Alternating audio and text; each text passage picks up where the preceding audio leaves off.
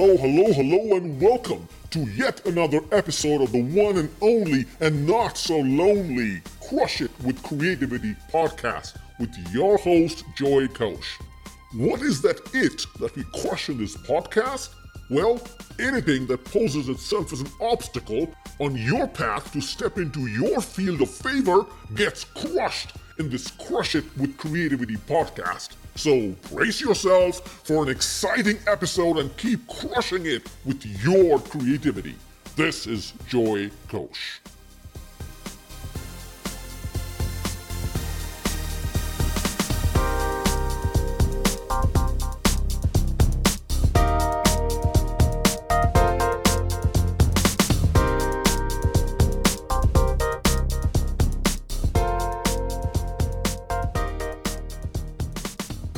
My friend.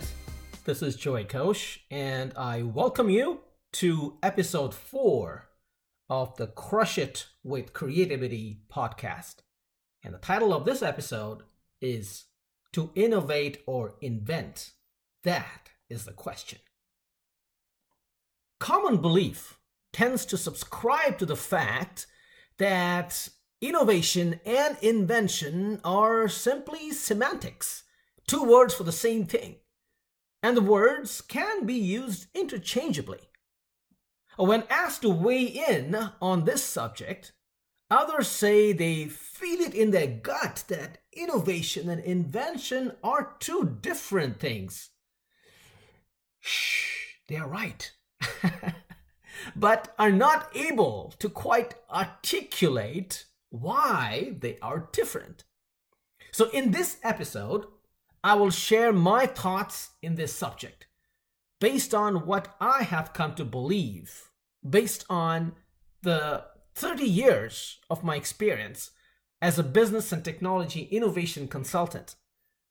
A clear definition is essential and almost critical to understand if you are about to leverage your unique impactability and embark on your journey to step into your field of favor, to make an impact on your target market with your creative ideas and generate profits for yourself.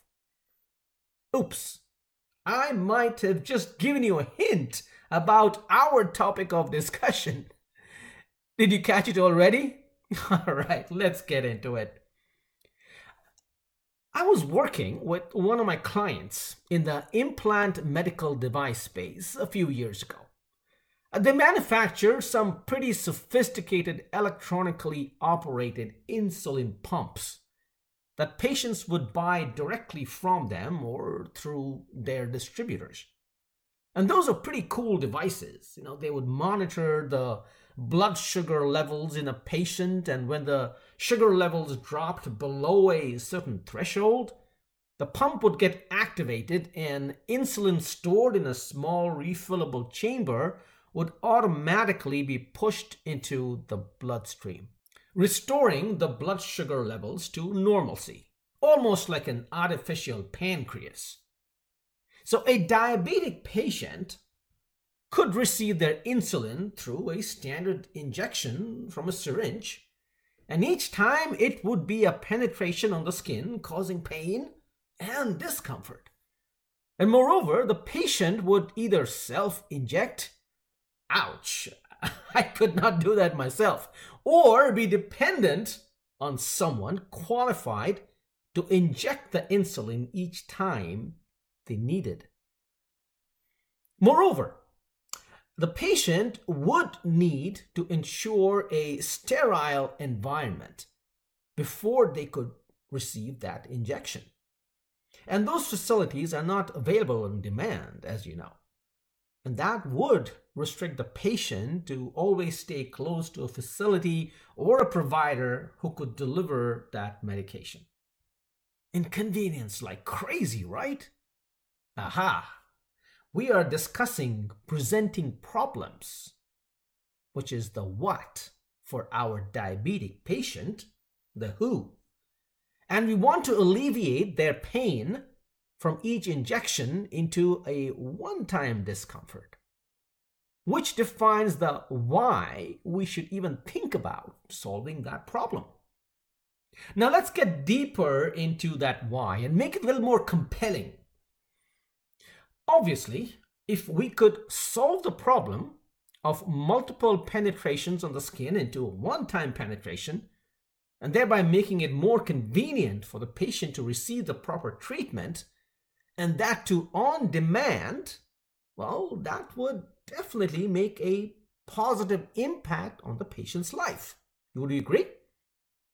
Now, what if we could find a solution where the patient no longer had to be dependent on a medical facility or a provider to deliver that insulin?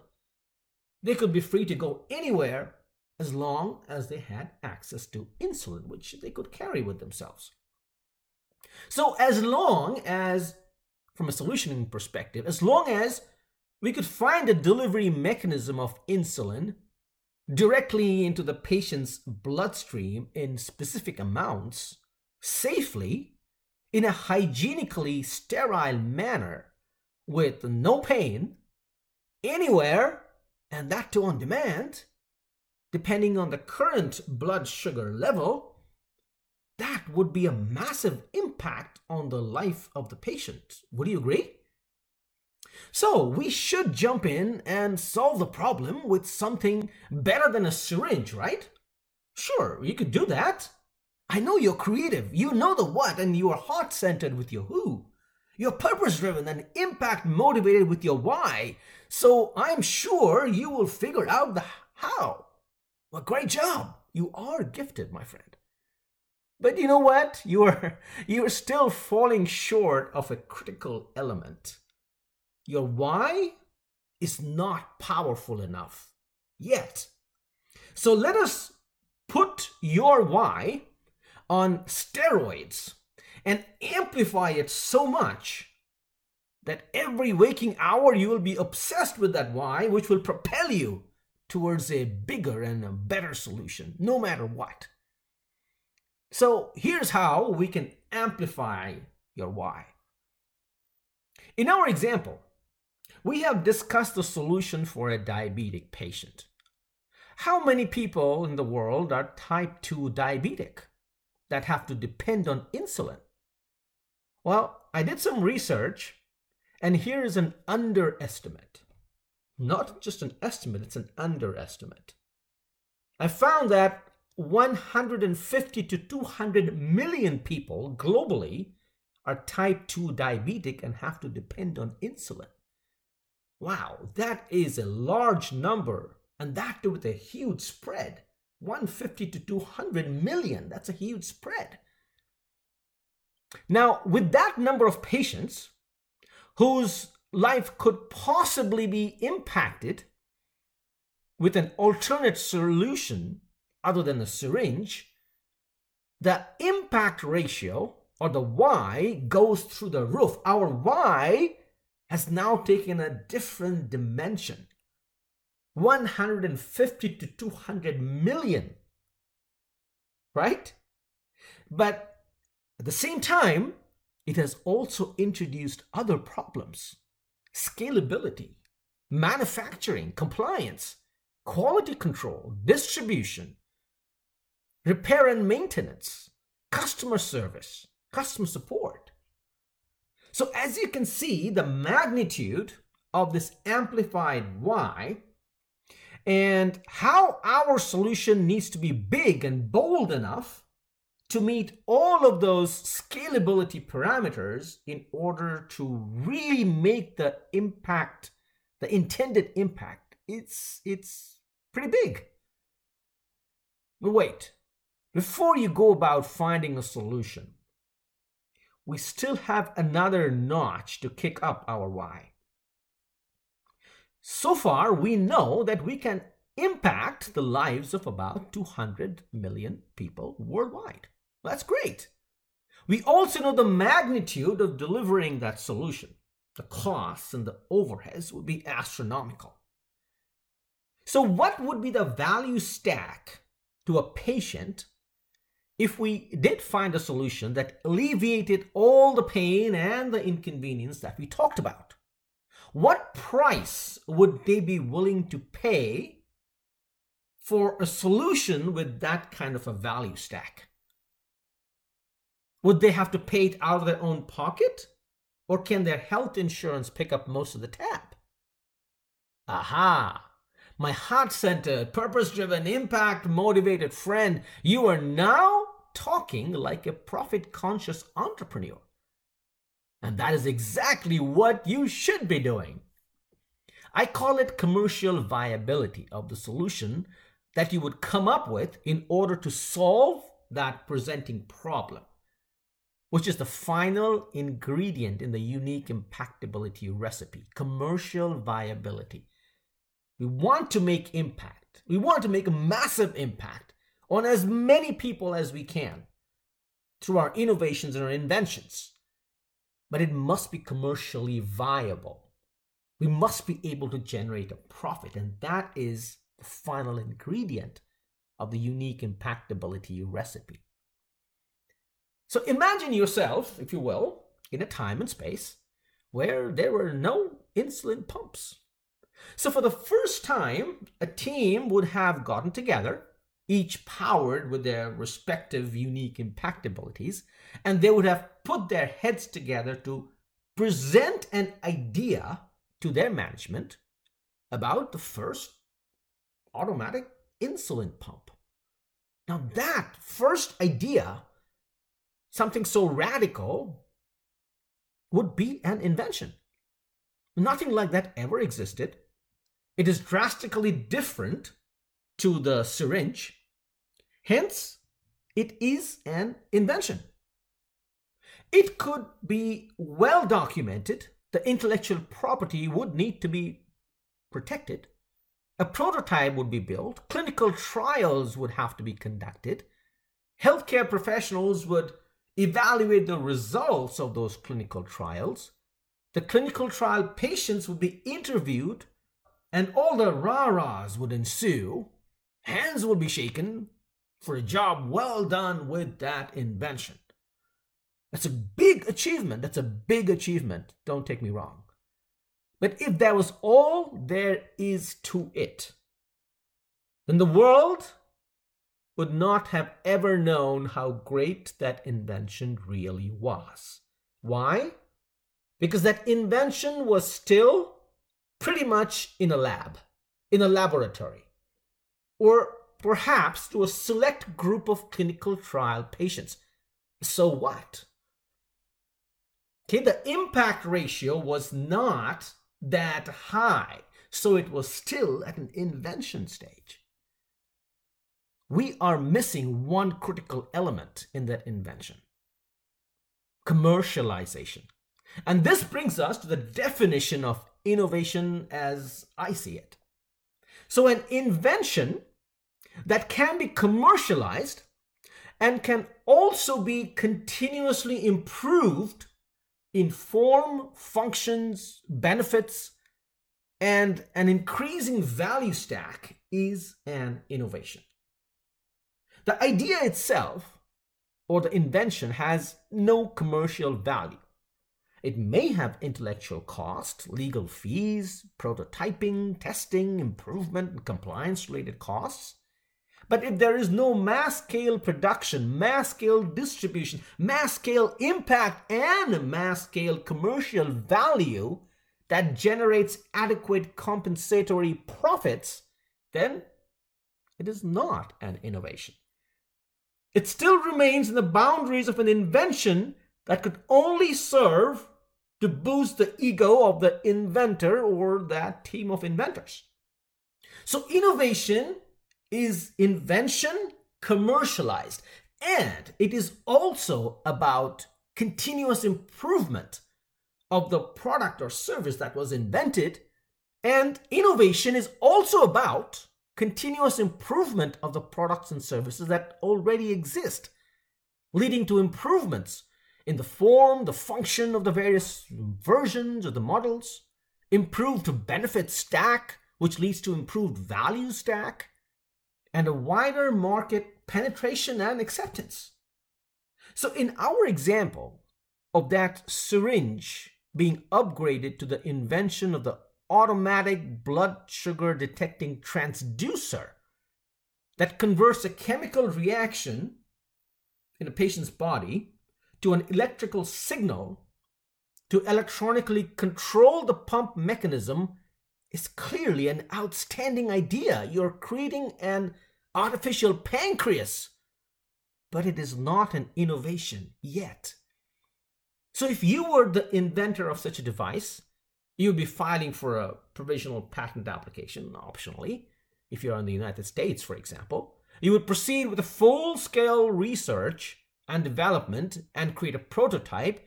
You would run it through rigorous testing and troubleshooting and simulations, accuracy of measurements, action reaction tests, and then you would take it through a clinical trial process. Okay, you would be investing a lot of money to get such a life saving product invented. But only when you proceed to the next step of determining the price a customer is willing to pay for the benefit stack that the insulin pump would provide, then only you can start to claim for innovation. Essentially, the market needs to acknowledge what you have for them does have commercial value before you can call it an innovation of an insulin delivery device. So, with the commercial value determined, it would make sense to actually get into mass production, ensuring that at the end of the day, you are able to get the product to the end customer at a cost that is appreciably lower than the revenue that you can collect thereby generating a profit. Now, your amazing invention, commercialized for profit, can officially be called an innovation.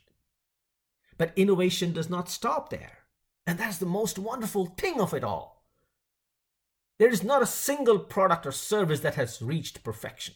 There is always something that can be done to increase its benefit stack and hence its value stack. And as long as that improved value stack through continuous improvement still attracts customer demand and generates profit, you can continue to innovate until a point where the increasing value stack stops generating enough profit. And then that value stack to earned revenue curve starts to plateau or trend downwards. And then it would be time to retire the product and invent something new. And that is typical product lifecycle management or service lifecycle management. Now, it is not my intention to bore you with the details of an insulin pump.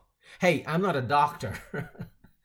but the case study is very exciting from an invention and innovation perspective, and it will help you understand the differences and is an excellent example of how problems can be defined and solved and commercialized for profit.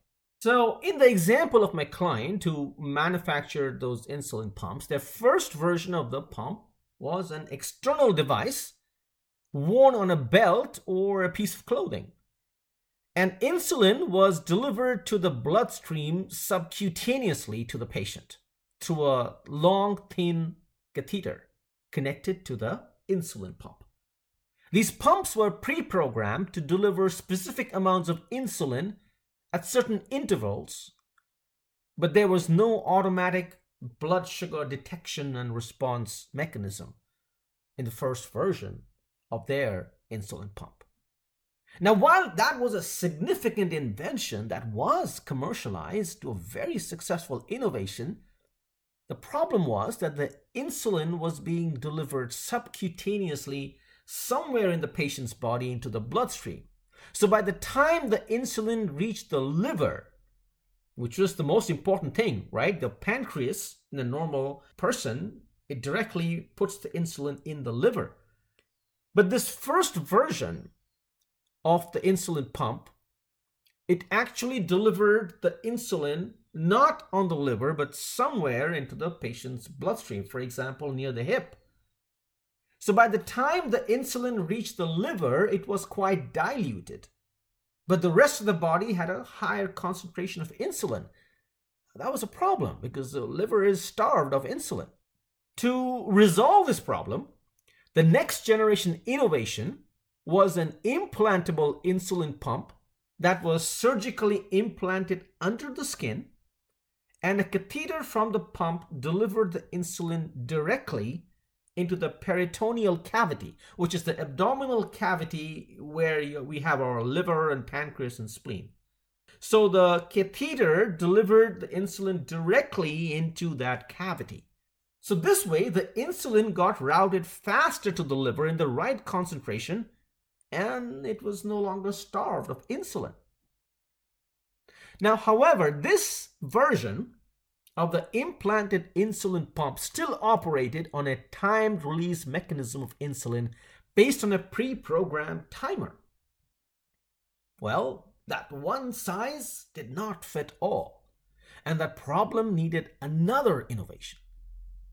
So the amazing engineers at my client's company got to work and came up with an implantable insulin pump that would sense the glucose levels of the patient continuously and activate the control mechanism to release insulin in the required amount as and when the patient needed it. Lo and behold, the engineers had innovated a machine that worked like an artificial pancreas. Is that amazing or what? And by the time I rolled off that engagement, they were discussing further innovations where the pump would connect over Wi Fi to a wireless network and transmit data from the pump to the patient's doctor as and when insulin was being released by the pump. Now, this would not only keep the doctor notified regularly about the treatment, it would also indicate when it was time to refill the insulin in the storage chamber of the pump.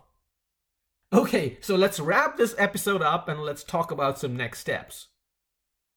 So, my friend, I trust this discussion helped you understand the difference between innovation and invention. And perhaps it also highlighted areas where you can direct the focus of your unique impactability to first invent and then innovate some amazing products and services through commercialization of that invention and make a massive impact on your target market and generate profits as an equitable value exchange for you in Economy 2.0. Now, if you're working at a job what can you innovate in what you do on a daily basis that can cut down costs, decrease lead times, increase efficiency, increase accuracy, reduced rework, reduced waste, and perhaps get whatever you produce from your work to the next person in your business process flow faster and with higher quality. You want to get noticed for being the newly innovated you, right? Well, here's your secret weapon next time you get to work.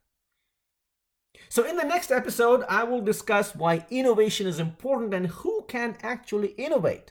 What skills are essential if you want to innovate? Now, in the meantime, get some me time and ponder on what you can invent and innovate. Start making a list of ideas that come to your mind and perhaps keep them somewhere on your phone or computer for future reference. Every idea that comes to your mind could be a million dollar or more idea. So let us not let any idea disappear into the ether. Uh uh-uh, uh, not anymore. Who knows? One of those ideas that you have could save lives and bring you wealth and fame beyond your wildest imagination. All right, my friend, this brings us to the end of episode four. If you know anyone who could benefit from this information, help me make an impact in their lives by sharing this episode and this podcast with your network. As I always say, sharing is caring. And I'm sure you know that. And more so when what you share can benefit others. Thank you so much for listening, and I will catch you on the next episode. Goodbye for now.